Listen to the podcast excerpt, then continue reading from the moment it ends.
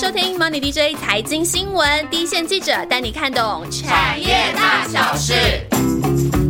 Hello，我是燕翔。上集的节目呢，我们已经把 AI 伺服器之后的军备竞赛呢，做了一个供应链的梳理哦。在各家的科技大厂都不管是不是已经找到了杀手级的应用，投资 AI 都已经成为标准配备之下呢，可以确定 AI 之于 ODM 厂的业绩贡献呢，才正要开始。那换言之呢，接下来有没有接到单，对营收的贡献有多大呢？也就要开始接受市场真正的检验了。怎么样的选股变得更重要？那这个当然要把我们的线上记者再请出。出来，以中，Hello，我是以中。那这个部分呢，到底这些市场在关注的这些厂商呢，你可不可以帮我们梳理一下，到底哪些厂商你觉得它是真的有料，真的它那它值得被关注的点有有哪些？好，我们先可以先来看那个广达哦。那广达呢，其实它是 NVIDIA NGX 伺服器首波供应商的唯二唯二供应商，首波供货的唯二供应商。那另外一家就是 Supermicro。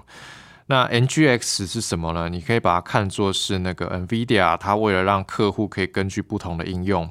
无缝相容于 NVIDIA 不同世代产品而设计的一个架构。那客户呢，采用这个架构呢，未来如果要进行进一步的扩充的话，可以不不太需要动到太多设计就可以进行扩充。那这会更方便 NVIDIA 以及其他客户深入更多的市场应用。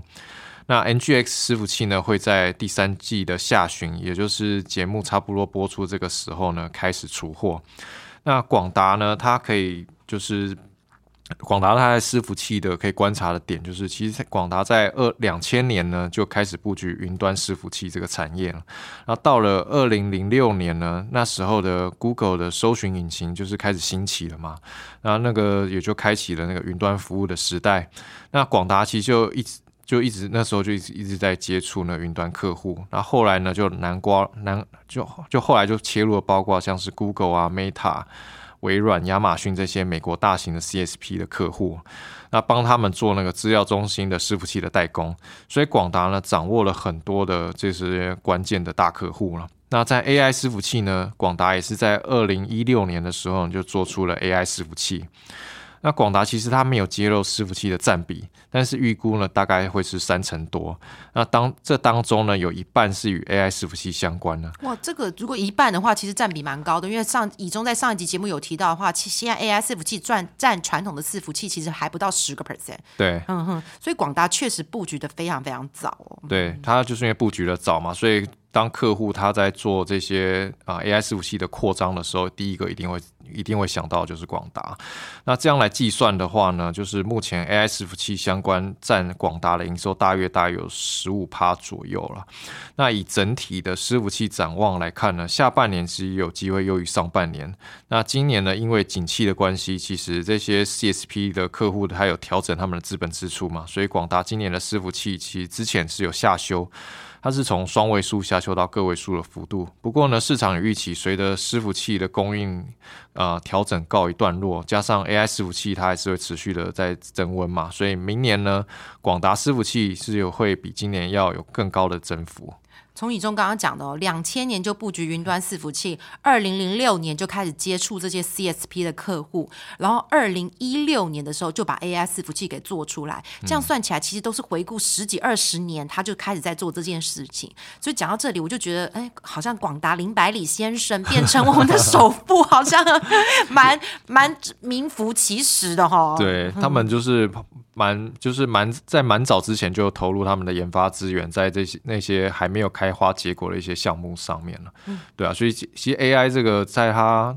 四五年前的一些法说会上面，它其实就陆续有提到，但是通常这种还没有成熟发酵的产品，通常就是在法说会最后就是大家就是不问一下而已。可是现在就不同了，现在就是是呃法说会上一定就是第一题必问的题目，然后就是也反映说它在 AI 伺服器布局的早，所以它现在可以呃在呃市场红利开始出。啊，萌发的时候，它就可以吃到最多的市场。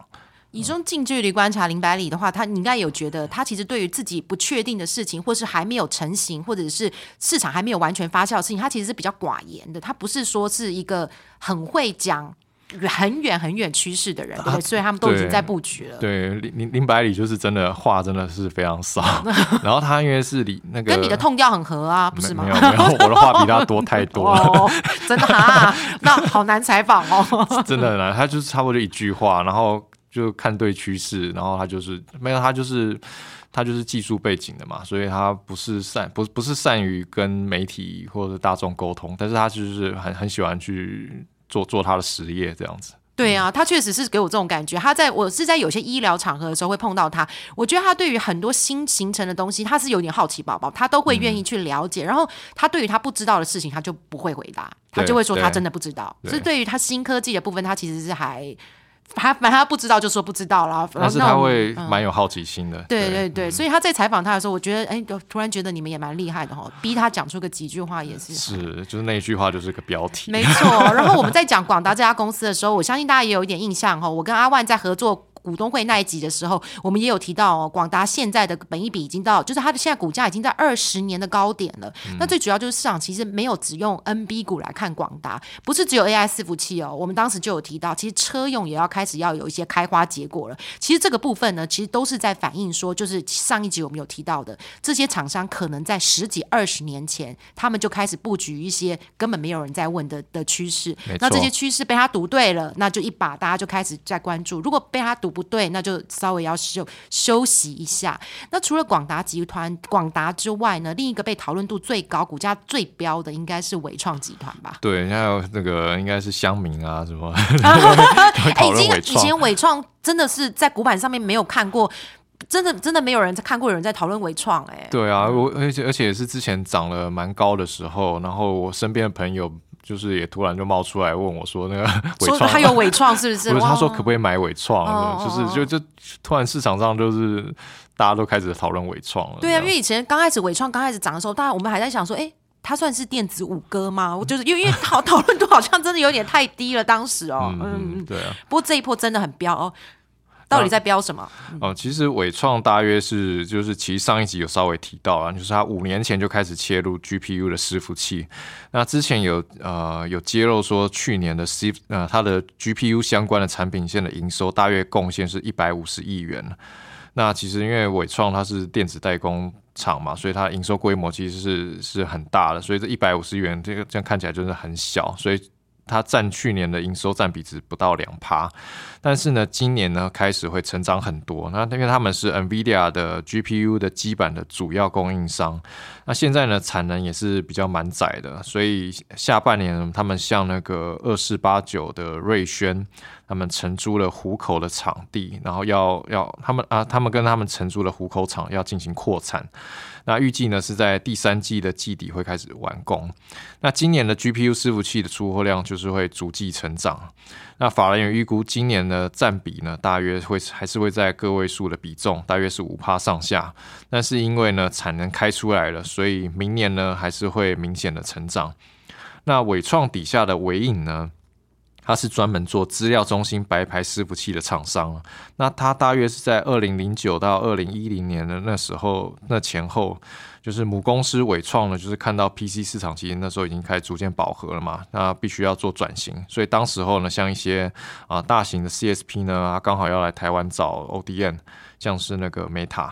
那就他们是要洽谈资料中心的建制计划嘛，那就是在这样的一个机缘的背景下呢，呃，让那个维影呢开始跨入云端伺服器的市场。那维影呢是是很纯的伺服器代工厂，而且呃客户也很纯，就是没有做品牌伺服器的客户。品牌伺服器就像是 Dell、HP 这种，那都是他们都是做资料中心的 Meta、微软，然后还有这几年他们刚切入的亚马逊也都是他们的客户。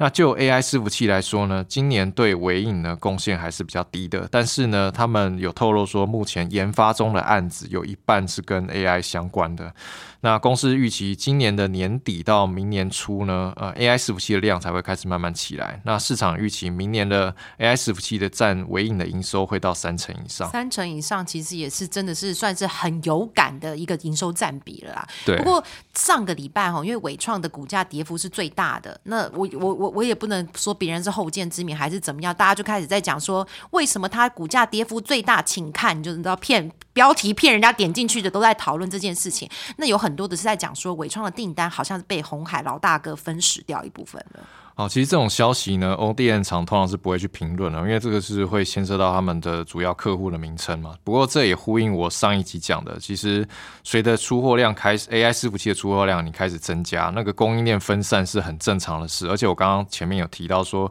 伟创的那个那个产能，AI 伺服器的呃 GPU 伺服器的那个产能是有一点满满载的情况嘛，所以他要跟瑞轩去租那个场地，所以就可以说明说这个。这个产能就是它会遇到就是一个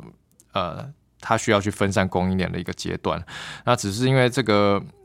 AI 伺服器的市场，它还是在刚开始爬升的阶段了，所以其实它单子分出去，其实也不太会影响到自己的未来的成长性，因为它不像 NB 或者是 iPhone 那样，就是已经是相对饱和的市场。那相对饱和市场就代表说，就是一个零和的市场，或是接近零和的市场，一方订单的增加，另一方就会减少啊。订所以订单如果被分掉的话，就会有。对营收有立刻的影响，但是 AI 伺服器不市场目前不是在处于这个阶段，因为刚刚前面有提到说，就是年复合成长率都是有在两成以上嘛，所以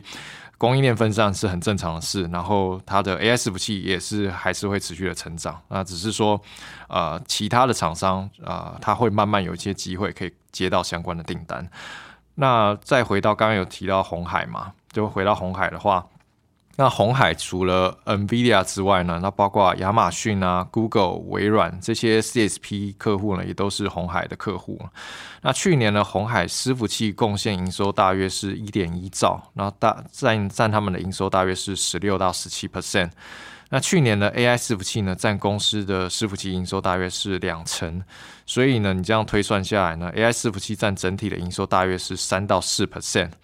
那也是跟其他厂商一样，就是他们下半年的 AI 伺服器会明显的升温，就是刘安伟有说是三位数的增幅。那到了明年呢，占比还会再提高。那市场预期呢，至少会到一成这样的一个水位。刚刚听了以中讲了，说呃每家厂商的 AI 呃伺服器占的营收比重是多少？AI 伺服器又占伺服器的比重是多少？我就觉得这个真的超好玩的。法说会上每个人的表述方式，他都不直接讲 AI 伺服器占多少，都让我们就乘了一个比例，再乘一个比例。然后我花我我为了准备这个，我已经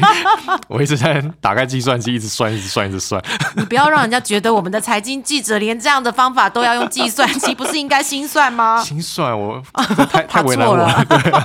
怕错，因为上次我们就是欣姐也有分享过，他们电源供应器厂也在分享说他们 AI 伺服器占比多少的时候，有的还会乘这个，再乘这个，再乘这个，他就没有办法直接告诉你说现在还低于五，就是要各种各种比重的比重的比重，没错，埋在里面，对，有点像剥空剥那个高丽菜的感觉哦，剥一层一层一层，俄罗斯娃娃这样，看到最后俄罗斯娃娃到底多小的，对，真的是这样。不过至少这些厂商都已经真的在。出货了那那刚刚提到了广达、伟创集团、红海以外，那其他还有布局比较深的厂商吗？好，那这边可以讲到那个英业达，那英业达的伺服器占营收大约有四成哦。那 AI 伺服器占其中大约是十五呃十到十五，我都快笑出来了。计算机要放在旁边，对，因为我想说还是满足一下那些有好有求知欲望的听众，那他可以。记一下这些占比，然后对这个占比在明年会变得非常非常重要，因为你会算它的 momentum 的时候，你就应该算得出，你应该要知道它的占比是多少。对你就可以去对照它，如果明年有些数字开出来的话，那它占比跟现在这个时候比，到底是有没有有感的提升？然后你就可以去 check 它的基本面到底有没有跟上。好，那我再回到音乐达，那所以它这样 AI 伺服器占十到十五 percent 嘛，所以占整体的营收就大约目前大概是五到六 percent 啊。不过呢，英业达它是全球 AI 伺服器的主机板的主要供应商啊。英业达的整机柜的比重还是比较低的。那主机板跟整机柜相比呢，啊，它的单价其实差距非常大。但是呢，主机板的毛利率会比整机柜要好。那 AI 伺服器的主机板的毛利率呢，也会比一般伺服器的主机板的毛利率要好。我不是在绕口令，就是，因为 AI 伺服器它的毛，它的主机板毛利率还是会比一般伺服器的主机板毛利率要好。所以拿英业达的 AI 伺服器的比重跟其他家比的话，感觉好像会比较低一点。不过呢，呃，主要的 CSP 包括像是微软啊、Google、亚马逊都是英业达的客户。那客户也涵盖中国的云端业者啊。那几年前呢，呃，英业达也投资了美国的一个厂商，叫做 ZT。那 ZT 呢，它是美国 CSP 的重要的 SI 之一。那英业达呢，就是透过这层关系呢，将主机板打入了 CSP 的供应链。所以英业英业达预期呢，明年呢，在 AI 伺服器呢，还是会有双位数的成长。那另外我们还谈可以谈到一家就是技嘉啊，技嘉呢，它其实被归类不不是归类在 ODN 的，它是被被归类在板卡，但是它的伺服器的营收占比呢有大约二十五 percent，也是有具有代表性的。那它的 AI 伺服器呢大约占两成。那随着就是 AI 伺服器的需求持续的增温嘛，预期今年呢有机会往三成靠拢，所以 AI 伺服器的占营收比重大约会到七到八 percent。那明年的这个比重还会再提升。那技嘉呢，一直以来呢，伺服器的客户呢，主要是耕耘 Tier Two 的云端客户。那这个 Tier Tier Two 的客户呢，虽然规模就没有像欧电厂他们的 CSP 的客户那么大，那但是啊，这几年呢，也是切入很多利基型的客户。那而且呢，技嘉的产品线是蛮广的，就是什么平台的伺服器呢，包括 ARM 啊都有资源。所以 NVIDIA 其实呃，它要扩大市占率的话，有呃也很需要像技嘉这样的厂商。那因为 NVIDIA 不是只想让大型的 CSP 用他们的伺服器嘛，也希望可以打入各种通路应用的各行各业的客户，然后一些潜在客户，他们都想要呃，都希都希望可以接触得到。那这时候呢，就会是技嘉的一个强项。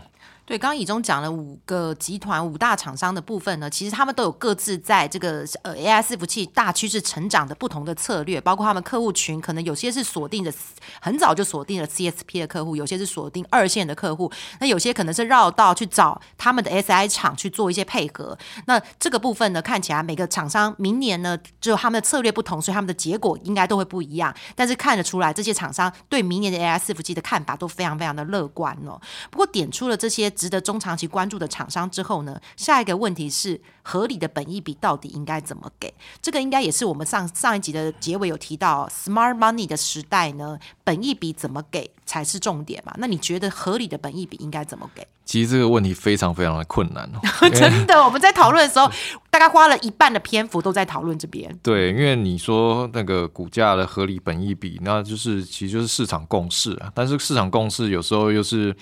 它是一个互为因果，它跟股价是互为因果的关系。就股价往上的时候，然后那个法人，他机构法人可能会调升他们的本益比，然后。调升之后会有更多的热钱热热钱涌入进来，然后又又提升他们股价，然后又会让本一比再度的提升，所以它就是一个互为因果的关系。对，不知道鸡生蛋还是蛋生鸡。我听过一些，就是法人机构都要给本一比，但是有些实户他们就说没有本一比这件事情啊，市场只有钱跟筹码这件事情。对，没 错。但是我们不能这样讲，因为我们是必须要给一个评论，就让大家知道说你要有一个参考的区间，你比较知。就也不会说上去的时候也不敢买，然后下来的时候也不敢卖，都不知道怎么操作好，对不对？好，那其实 ODN 厂呢，给大家的印象应该就是本益比是比较低的嘛，对吧？大家应该给它合理的印象，应该就是十倍上下嘛，甚至不到十倍。就是其实过去几年，呃，ODN 的本益比区间大约就是落在八到十五倍这样的一个区间啦。就是当然有时候偶偶尔会有突出，但是反正在大致上大概。呃，七八成以上的时间都是落在八到十五倍这样的一个区间，呃，就是呃会那，但是呢也会。就是区间到底是往上跟还是往下，会跟当时候的行情会有关，然后也会跟当时候有没有一些产品的销量是不是特别好，或者是销量正在爬坡的阶段，都是会有一些关系。譬如像是二零一一年的时候，那时候智慧型手机市场才正开始要爆发嘛，所以那时候一些手机啊的组装厂它的 P E 就会稍微提升一点点，那可能就会就是靠近十五倍这样的一个感觉啦。那今年以来呢，AI 伺服器的热潮呢，也就是有带动 ODN 的整体的本益比都是有所提升的。那这次呢，很明显的跟以前都不太一样，就是本益比已经明显突破了这个刚刚讲的八到十五倍的历史区间了。那其实就可以代表说。刚刚讲的那个鸡生蛋，蛋生鸡嘛，就是市市场就是在开始重新评价那个 ODN 的的的估值啊。那 ODN 呢重新评价这件事呢，呃，伟创的董事长林宪明呢，在今年的股东会其实也有提到，他说台湾的组装厂在全球的市占率是占有很大的比率。那随着这几年的产业附加价值一直在提高嘛，然后也因为地缘政治的关系，所以 ODN 厂的产能呢又是全球开始弹性的布局，所以它的管理难度是更加的提高，所以。啊，那个林宪明就认为说，评价欧电厂的评价应该是要提升才对。然后他认为呢，欧电厂合理的本益比区间应该是十到二十倍这个区间，也就是说最高可以达到二十倍。那没想到就是董事长讲完之后呢，伟创的股价就真的一直在涨，然后本益比也也超过了二十倍。当时林宪明在讲的，如果相信他的人真的进场去买，是买在一个很不错的点呢。对。不过我林宪明应该也没有想到会超过二十。我觉得他自己 他自己应该没想到，对对对对。那我们就是可以用呃，NVIDIA 伺服器其中一家的供应商，就是美国的代工厂 Supermicro。那 Supermicro 的股票代号是 SMCI。然后我们用这家这家公司来做一个比较。然后 Supermicro 它如果用明年的 EPS 来估算的话，目前的本益比就是至少超过二十五倍。那这个是一个你可以当做一个比较的一个呃，就是它同业比较的一个估值来去来去做比较。那如果你再用盈余成长率来看的话，就是这是一个市场上有一种分析的方式啊，就就是说用获利的年增率来评价本益比，譬如说获利会成长到两成，那会给这个族群本益。比大概这二十倍这样的一个本益比，那有布局 AI 伺服器的 ODN 厂呢，明年呢除了 AI 伺服器会成长之外呢，那研调机构也预估明年一般型的伺服器的需求也因为产业调整告了一个段落嘛，那客户会开始重启拉货，所以整体的市况呢也会比今年今年要好。那在就是现在很多 ODN 厂占营收比重还是比较多是 PC，那就算是 PC 方面呢，因为今年的机器是比较低的嘛，那呃，明年呢也预期会开始就是拉货会开始回温，所以 ODN 的营运呢，目前以这个时间点来看的话呢。啊，明年都会比今年要好。那机构法人普遍预期，就是明年的 ODN 的获利表现呢，有机会比今年要成长至少两成。所以 ODN 近期的本益比调升，除了呃 AI 伺服器之外，也跟获利的成长性可能有一些关系。李宗虽然一开始讲说这个题目很难，不过他给了一个意外明确的一个 方向哦，就是说跟可大家可以参考，就是跟获利成长性联动。那我们这两节节目都有一直有提到说，AI 伺服器从二零二二年到二零二六年，它至少都是两成以上的成长，然后这两年的成长幅度又会真再高于这个这个几年区间的均值哦。所以说，如果大家在参考本一比的区间的时候呢，也许如果它是成长是二十趴，就可以给到二十倍；那如果它的成长是到二十五趴，也许到二十五倍就也没有到不合理。然后他又给了一个就是美国挂牌的，也是在这个供应链的公司 Supermicro 的，它的本一比大概已经超过二十五倍，大家就可以把这个二十到二十五倍做成一个 benchmark。但问题是，这一波下档之后，到底谁已经到了这个？合理区间，甚至有一点被低估，有这样的公司吗？好，那法人呢？他们他不太会用今年的 EPS 去估算它的本益比啊，一定都是至少看到明年嘛。那用明年的 ODN 的 E EPS 来推算本益比的话，其实最近 ODN 的股价普遍都是有剧烈的修正嘛。那本一比都有较之前已经突破了二十五倍，甚至到三十倍的高点，又开始回落。那以棚内录影的这个时间点，就是大概是八月七号这个时间点来看的话，就是法人预估广达明年，在这个录影的时间点，法人热腾腾的预估了广达，跟目前的股价的关系。就法人就是会认为说明年广达大概 EPS 有机会站上十元啊。那由目前的本一比来看的话，大概就是二。十倍出头了，二十倍、二十二倍上下。那伟创呢？明年大概是会估到，就法人会预估到五元以五五块钱以上。那本一比大约是也是二十二到二十三。那伟影呢？明年 EPS 预估会超过八十五，甚至有些我看一些外资有估到九十块以上。那本一比呢，就差不多到二十倍，然后甚至呃二十倍以下，大概是八十九倍这样子。那英业达呢，明年 EP EPS 预估大概是两块以上，那本一比现在大概二十四倍上下。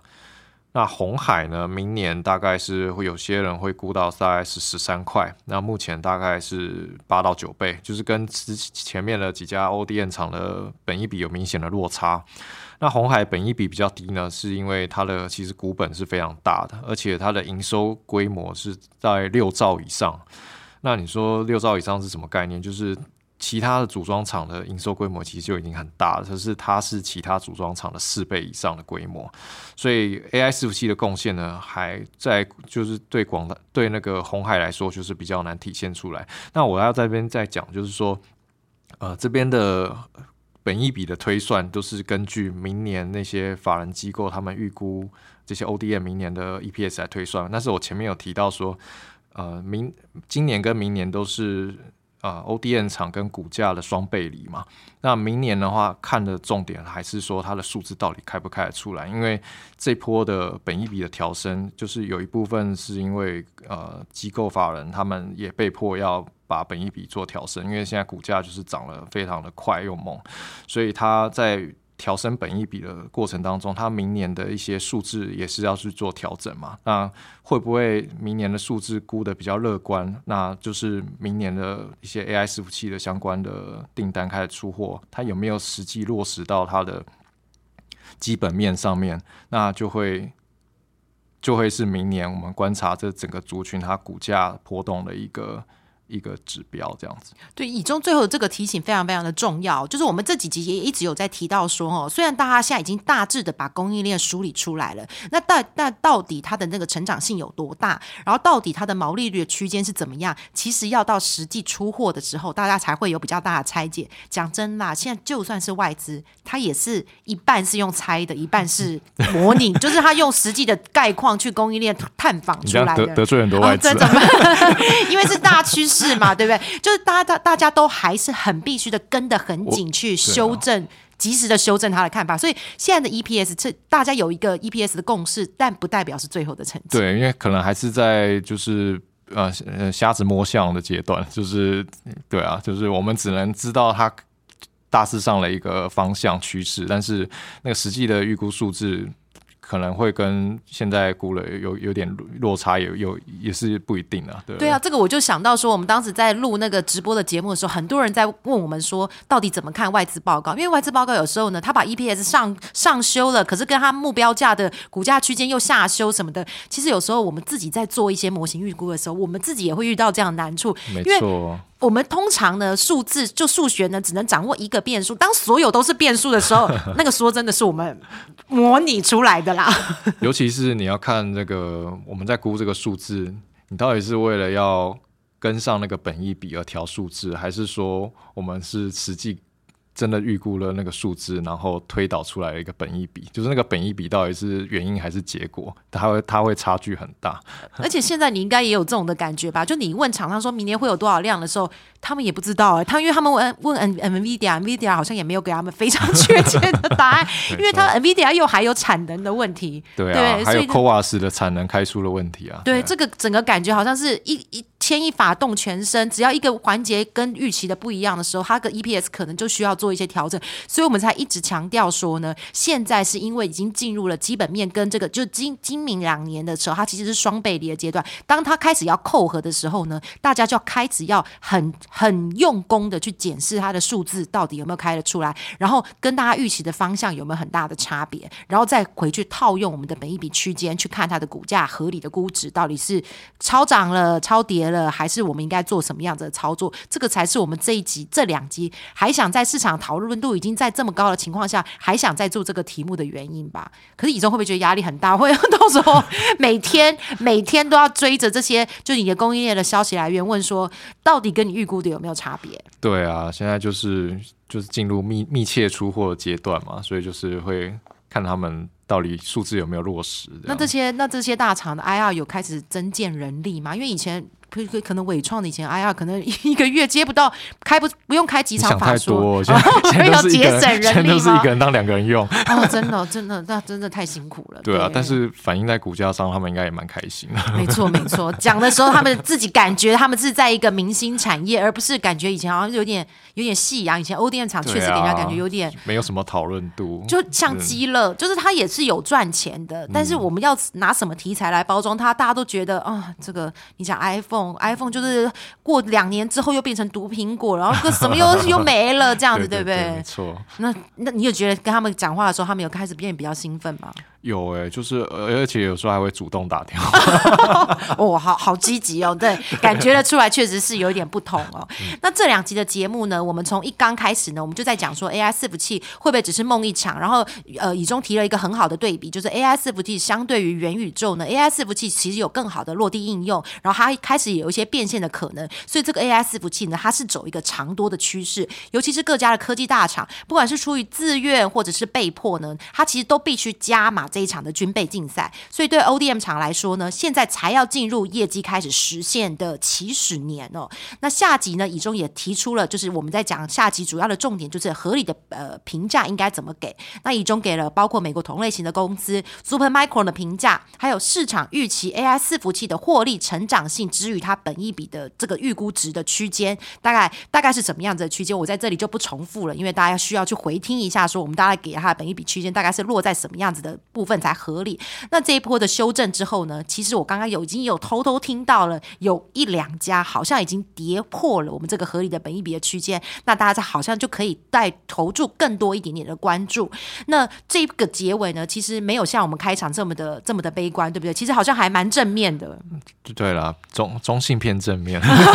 硬要硬要把中性讲出来。对，因为我们在讨论这个题目的时候呢，其实以中讲说他其实很非常看好 AI 未来几年的发展或者怎么样的时候，我们其实就一直质疑他，我们就一直跟他讲说，可已经反应这么高，会不会反应到后年了，会大后年了，或者怎么样？然后我们还讲出了好多个科技应用，本来一刚开始上线人数都超多，就后来到一年之后完全没有讨论度，类似这样子的，像像现在好像真的没有人在讨论元宇宙，哎，对啊，元宇宙都好像消失了，对，然后五 G 五 G 票房毒药，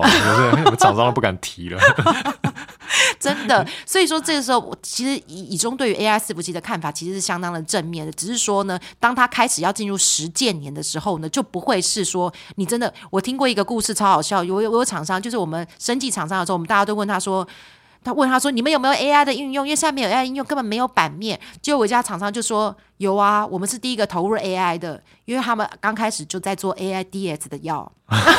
这样算吗？就是在在形容，我觉得这个在形容厂商的无奈。就是刚开始在雨露均沾的时代呢，其实大家不管说他做的到底多少，或是真的还是假的，反正 AI 沾上边就对了，因为。”股东也希望你讲这样子的话，但是今年下半年开始有业绩之后呢，就不会是这样了。大家要开始真的很认真的去检视，说他讲的是真的还是假的，到底营收贡献是不是在财报上反映的出来、看得出来，然后各家的管理能力又怎么样，然后订单到底之后会做怎么样子的分配？是没错，这个对以中来说压力又更大，会不会又晚上又睡不着觉？你常常在写写题目的时候又说什么？不是这半昨天写到半夜什么都一这个我写这个我准备蛮久了，也写到半夜吗？没有是。是没有啦，但是晚上有在写。上次有个听众还很感人的说：“谢谢谢谢主线的记者，什么好像熬夜写还是什么的，是不是？”对啊，我们我们 NDJ 好像很常熬夜，对啊，这个压力很大。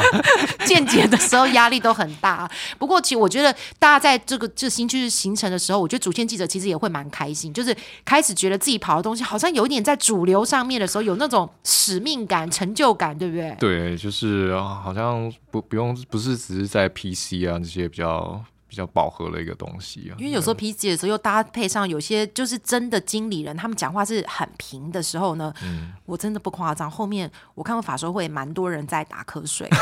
我是说真的，像你们大厂可能还就真的是重兵，像我们的零组件厂商有些。有些可能追踪的人不是这么熟，有些公司，所以他们从会从头介绍起。那从头介绍起的时候，真的听过很多次，我看很多都在后面打瞌睡。真的，因为太累了，太累了。因为大家都知道会发生什么事了。对，所以刚好我们大家已经前几年一直在讨论说，到底资讯科技走到这里还有没有杀手级的应用？听到了 AI，不管是不管它明年的实践贡献有多大，大家还是觉得蛮兴奋的啦。对，嗯，那我们也其实也很真的很希望说，听到听众说，到底喜不喜欢我？们这样的呈现方式，因为我们 N D J 团队一直被人家讲说太跟基本面挂钩的时候，好像不是挂钩，跟太跟基本面联动的时候，好像有时候太保守。可有时候这种新趋势的时候，我们也蛮想听听看听众朋友的意见，到底是对我们这些有什么反馈，对不对？对啊，然后就是我们这几集都是在讲 AI 嘛，那就是最近听众有没有觉得有一点 AI 太多了？那你如果你们有什么其他的就是有些产业是有兴趣的，都还可以，就是可以跟我们就是讲，就是提出来这样子。对啊，其实我们也不只做 AI 啦，像是最近的碳权的，我们之前也有做过了。然后 IC 设计，你在讲那一集 IC 设计的时候，其实好像也前几呃前几个礼拜在 AI 股价稍微修正的时候，好像也有一点点，好像有一点接场演出的感觉哦。对啊，对啊，对，所以所以其实我们也尝试着很想做很多元的节目啦，就是希望很听到很多人的意见。不过也有一个听众他回他问了塑化的前景，我们上一集也有回应过啦。有啊，对啊，也还是有听众关心这。基本上就是你们都是有求必应啊，就是除非这是真的是一个对。很很怪的厂商，还是 没错，那 AI 这这一系列的节目呢，那我们在这里呢，就是我们刚刚以中有提到，我们 AI 一起做了很多很多一系列的节目。那这一系列节目有没有一些遗珠之憾是你们觉得这个次族群我们还没有讲的很完整的？那真的很希望大家再告诉我们 AI 伺服器里面还有什么发展，因为我知道我们很多的听众其实是业内的人士，他自己本身就是科技业的人，他一定比我们更贴近这个就是呃产线的现场。有没有什么是我们忽略掉？其实它有很大的变革的。那我们也很希望你留言告诉我们，或者是你觉得你好奇的地方，让我们的记者去帮你问。这个也是，其实也是教学相长嘛错，对高手都在民间，嗯没错，没错。那所以这两集的节目呢，那我们就希望我们有尝试的回答了 OBN 场这一集的上下波动，然后跟未来的趋势方向会是走什么样子的方向。OK，那希望你们喜欢我们的节目，那我们就下周见喽，拜拜，